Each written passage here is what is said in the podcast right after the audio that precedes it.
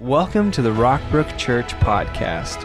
Our hope is that today's message brings you hope and clarity for your spiritual journey.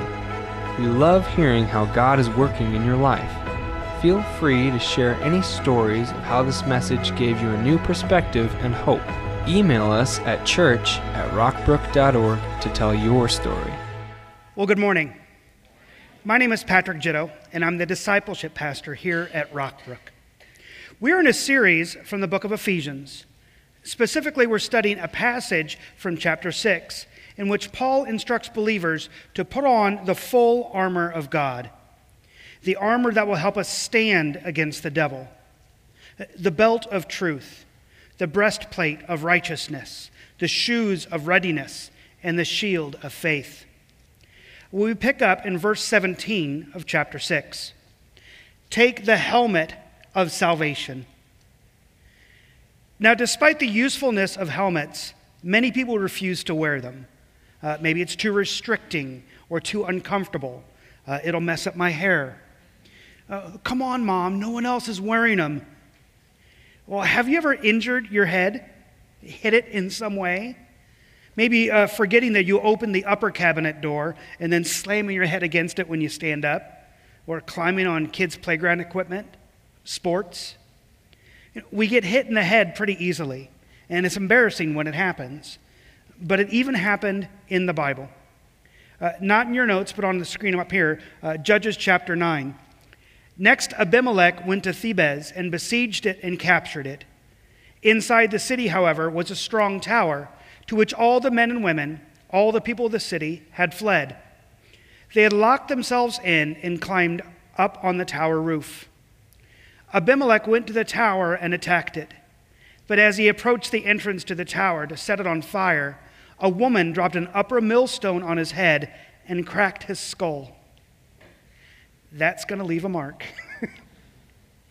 now, I've never had a, a, big rock dropped on my head, uh, but I did have the tendency to get my noggin knocked quite a bit when I was younger, uh, jumping on the couch and ricocheting my head off the coffee table uh, tripping on an untied shoelace and, and bouncing my head off the safety bumper of my dad's Oldsmobile, uh, rolling off the top bunk, introducing my head to the windowsill on the way down.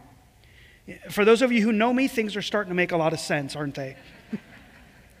but, but why does the Bible link salvation with a helmet? Well, let's answer our series questions. What is this piece of armor? How does it protect me? And how do we put it on? Well, starting off, what is salvation? You know, maybe you've seen videos of people caught in floodwaters. There's no way out for them. The water's rushing so fast. There's no way, no matter how strong or good of a swimmer they are, there's no way for them to get to the side and climb out of the channel. They need somebody to rescue them, to throw them a lifeline.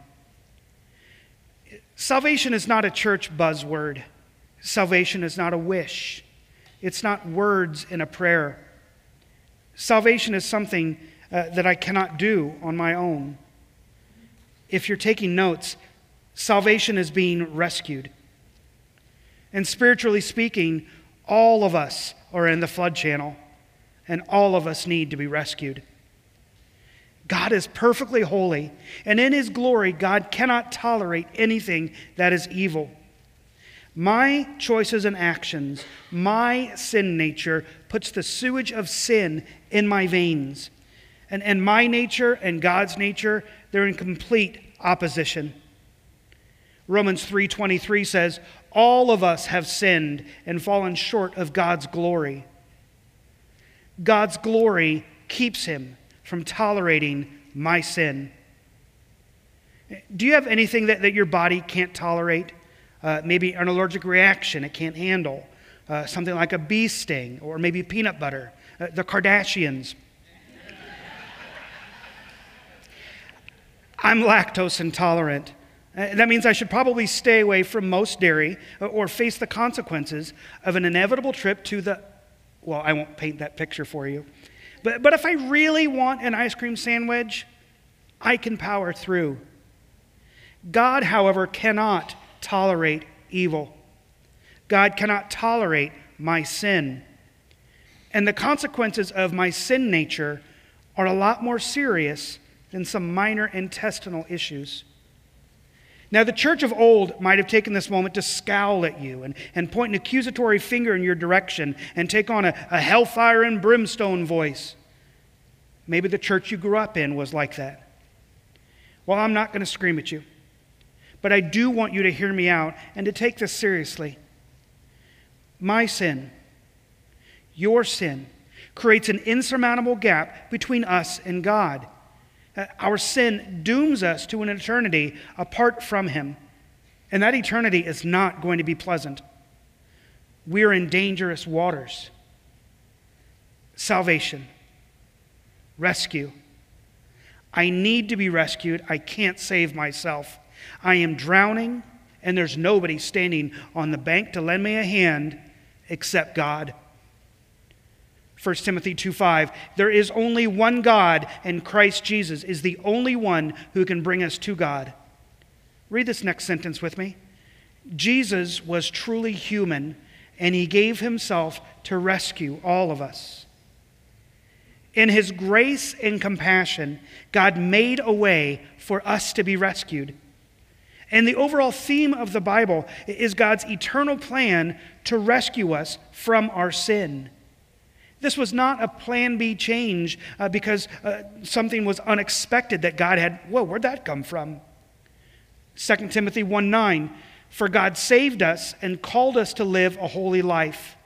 He did this not because we deserved it, but because that was His plan from before the beginning of time to show us His grace through Christ Jesus. God sent his son Jesus to this earth to be our rescuer, our Savior. And God knew from the beginning that he would send his son to reach out and say, Take my hand. And Jesus lifts us up out of that dark water. We're headed for certain destruction if we stay in that sin flood channel, but he lifts us up out of that. And only God is strong enough to do that. That's what salvation is rescue. I can't rescue myself. Salvation is a free gift from God with no condition. I can't earn it, I don't deserve it, but God offers it in love. And if you have not received or accepted that incredible gift of rescue, I'm going to help you pray a prayer at the end of the message today that's going to solve that big problem. Well, the Bible says salvation is a part of armor, the helmet of salvation. So, second question how does salvation protect me? You know, a helmet is strong enough to protect your head, not in a flimsy tinfoil hat kind of way that keeps out the little green men. Do you guys know what a colander is? It's that metal bowl with holes in it that you might use to strain your spaghetti after boiling it. I, read an article of this guy who. Thanks. I, I read an article of this guy who put a colander on his head for a DMV photo. Maybe he thought it would help him from getting a bad picture. Didn't work here. Probably not the kind of holy helmet that Paul is talking about. It's not much protection here. Look at this one. It's a sturdy Kevlar helmet, the kind issued to our military. But even this helmet isn't going to give us the kind of protection that we need for our spiritual battle. Well, why is the helmet important? The helmet protects your head, your skull, your fragile brain, where your thinking should come from. Our thoughts affect our feelings, and our feelings drive our actions. So, yes, this is something that needs protection. Fill in the blanks here. The fact that God loved me enough to save me is a protection which Satan cannot penetrate. When we put on the helmet of salvation, we're protected from errant thoughts that, that are untrue. When we wear the helmet of salvation, what is good and true, God's truth, stays in the forefront of our thoughts. You know, Satan wants to lie to you. He wants you to think that your salvation is not secure. He, he wants you to think that you need to do or, or, or, or keep your salvation. He wants you to be proud of your salvation, uh, that it's something to boast about or use as a weapon of mass comparison. Lies, lies, and more lies. That's why Satan's known as the father of lies. God loved me. God loved you enough to save us.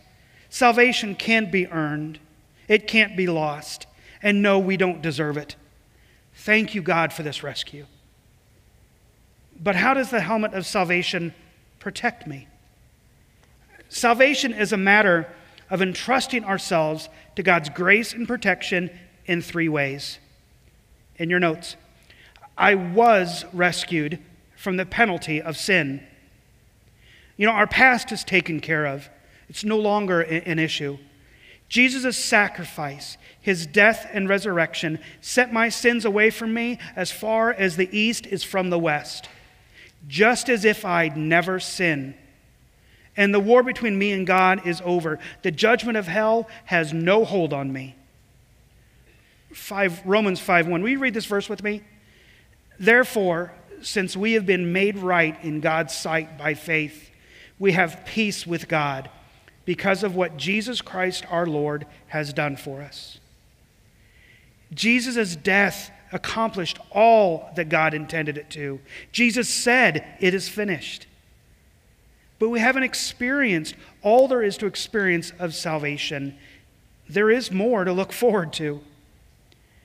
The helmet of salvation protects me because, write this in, I am being rescued from the power of sin. Right now, am being. Is temptation still present?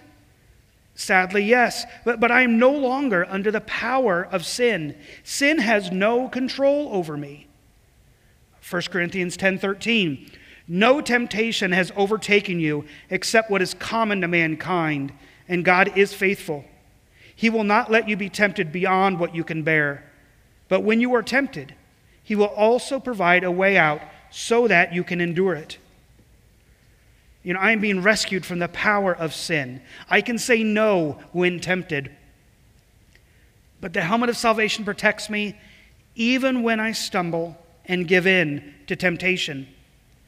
1 John 2 1 My dear children, I write this to you so that you will not sin.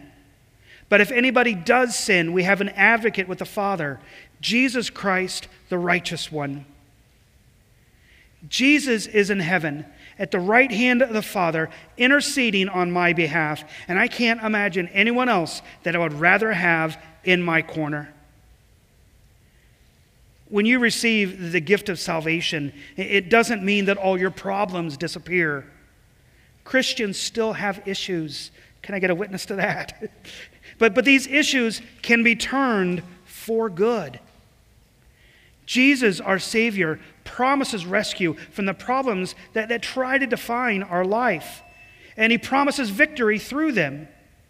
Now, I referenced some verses in your notes for you to look up later, but here are some, and just some of the areas that I can be freed from when I put on the helmet of salvation the stress of life, attacks of others, a guilty conscience, overwhelming problems, the fear of death, prison of addictions, life without purpose people who cause trouble, worry and depression, traps that I don't see. Who else can rescue you from these? You know, you can search the world and nothing can save you like Jesus. The helmet of salvation protects me from my past, it protects me in my present life, and it protects me in the future. The next fill in I will be rescued from the presence of sin. Will be. I have something to look forward to. At Jesus' second coming, the, the glory of God will be realized in us. What will that look like? What will that feel like? No more sin nature to fight. We'll have direct and unhindered access to God's presence and will enjoy Holy Communion with Him throughout eternity. I'd say it looks like joy. Romans 5 2, because of our faith, Christ has brought us into this place of undeserved privilege where we now stand, and we confidently and joyfully look forward to sharing God's glory. Can you imagine an existence like that? Nothing distracting us, nothing weighing us down, no more Satan having any influence. Glory, glory, hallelujah. I've got something to look forward to. 1 John 2:25 and, and this is what he promised us eternal life. Can you picture any better protection in that promise? That is a protection that Satan cannot penetrate. Salvation is being rescued, and God loved me enough to save me, to rescue me. And the helmet of salvation protects me because I was rescued from the penalty of sin. I am being rescued from the power of sin, and I will be rescued from the presence of sin. Uh, excuse me, waitress, I'll have what she's having. Give me some of that. Well, how do I put it on? How do I get this helmet of salvation which cannot be penetrated? Only by the cross of Jesus Christ. It's by Jesus' blood that I was set free. Satan was defeated at the cross, and only by the cross was I rescued. If there was any other way, then Satan could assert some sort of control. But the power and rescue of the cross, it cannot be overcome. When you're feeling like, I, just can't make it another day, picture yourself standing at the foot of the cross and think, how does this situation look in the light of the cross? How does the sin that I've committed look in the light of the cross? It looks forgiven. That's how it looks. How does this decision that I'm facing look in the light of the cross of Jesus Christ? How does the sin that someone else has committed against me look in the light of the cross? When I begin to, to think that way, it, it changes my mind, it changes my thoughts. Because the victorious cross has the power and always will have the power to defeat Satan. It's the helmet of salvation. And the way I put that on is by thinking about the cross. If you're taking notes, my mind is protected from Satan's attacks when I choose to think about the cross. Think about the cross when feeling lost and abandoned. Think about the cross when feeling that, that no one else is suffering like I am right now. Think about the cross when I'm on the mountain peak and, and it seems like I'm on top of the world because of my own doing. You know, it's comforting and humbling at the same time because the cross of Christ reminds me that it was Jesus and not me who has the power to rescue, to save. Galatians 6:14 For my part I am going to boast about nothing but the cross of our master Jesus Christ. Because of that cross I have been crucified in relation to the world, set free from the stifling atmosphere of pleasing others and fitting into the little patterns that they dictate. Is the helmet of salvation something that you just put in the back of your closet to collect dust? Absolutely not. A helmet is only good protection if you wear it. In, in just about every modern war movie, there's an inevitable scene during battle when a new soldier forgets this important fact. He, he sits down to rest. He takes off his helmet for just a moment to wipe his brow, and the enemy fires. A helmet is only good protection if you wear it. And we put it on by thinking of the cross. Is the helmet of salvation a, piece of fashion? Something to put on just for looks? Is it something to reference on a t shirt or the rear window of your car? Just decoration? Is it just a symbol? Not in the slightest. You know, let's look back at our full passage. I, didn't have room in your notes, so you have to look up here. Uh, Ephesians 6, starting with verse 13. Therefore, put on the full armor of God, so that when the day of evil comes, you may be able to stand your ground, and after you have done everything, to stand. Stand firm then with the belt of truth buckled around your waist, with the breastplate of righteousness in place, and with your feet fitted with the readiness that comes from the gospel of peace. In addition to all this, take up the shield of faith with which you can extinguish all the flaming arrows of the evil one. Take the helmet of salvation. These pieces of armor are meant to protect you in battle.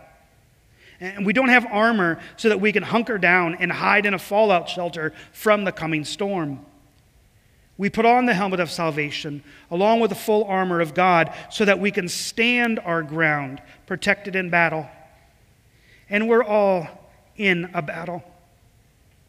Full armor, not just one piece, not just when it's convenient, not just seconds before we're attacked this passage reminds us so that when the day of evil comes, not if, when. Paul wants us to be prepared for the attack, and we are under attack.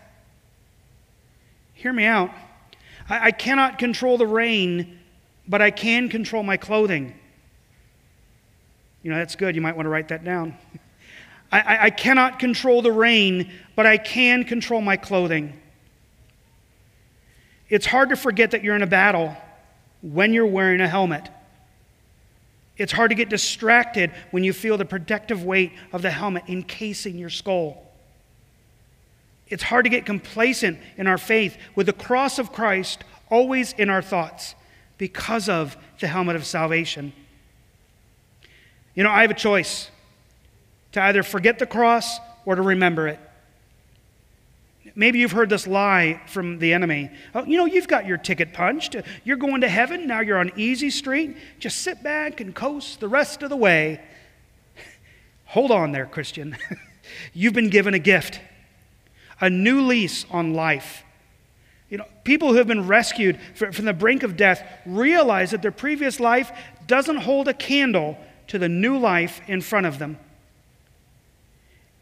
If you've entrusted yourself to God's grace and the gift of rescue through Jesus, then Satan has lost you forever. But that does not mean that the father of lies is going to ignore you.